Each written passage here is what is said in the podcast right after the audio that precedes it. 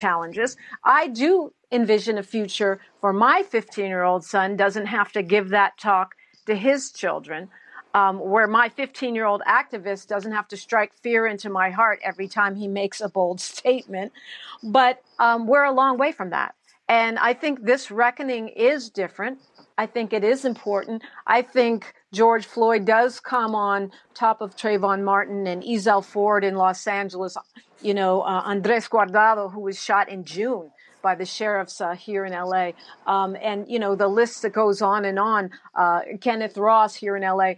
So, yes, we are moving because of generations of activism, generations of commitment, and I think an awakening on the part of the, of the general public. If you look at the Black Lives Matter movement, they're estimating 15 to 26 million people have marched since George Floyd was murdered.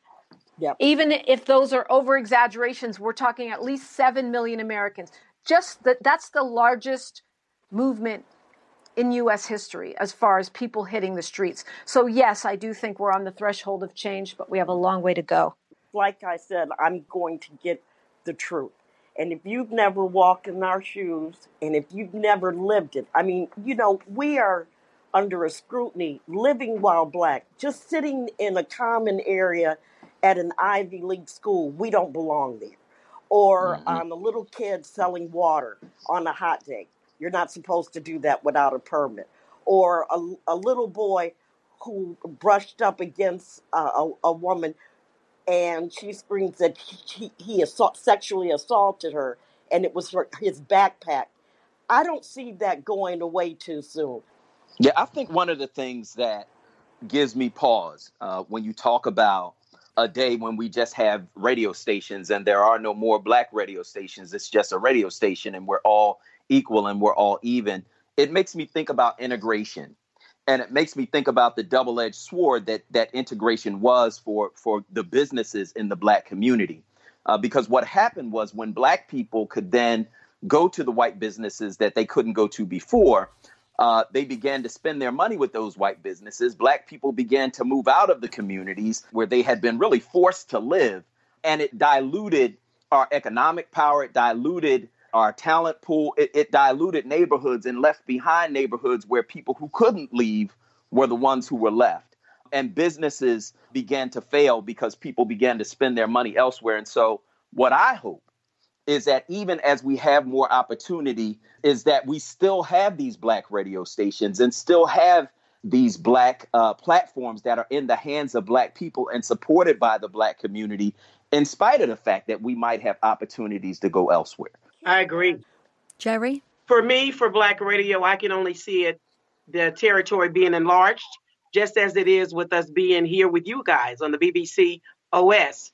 For reaching out to hear our voices, I see that that is necessary and it's relevant, especially in this climate and this time. So I only see it getting greater because our voices should be heard. Jerry Beasley from KCOH in Houston, Dominique DiPrima from KJLH Radio in Los Angeles, Solomon Jones from WURD in Philadelphia, and Perri Small from Chicago's WVON. Thanks to all of the black owned radio stations who took part in helping us gain an insight into the calls for change in the United States. I'm Chloe Tilley, and this has been BBC OS Conversations Black America Speaks. Thank you for listening. There will be more from the documentary podcast soon. The documentary is just one of our BBC World Service podcasts. There are many others to choose from. This is the comb. You need the comb. The comb, no. Need the comb. The comb.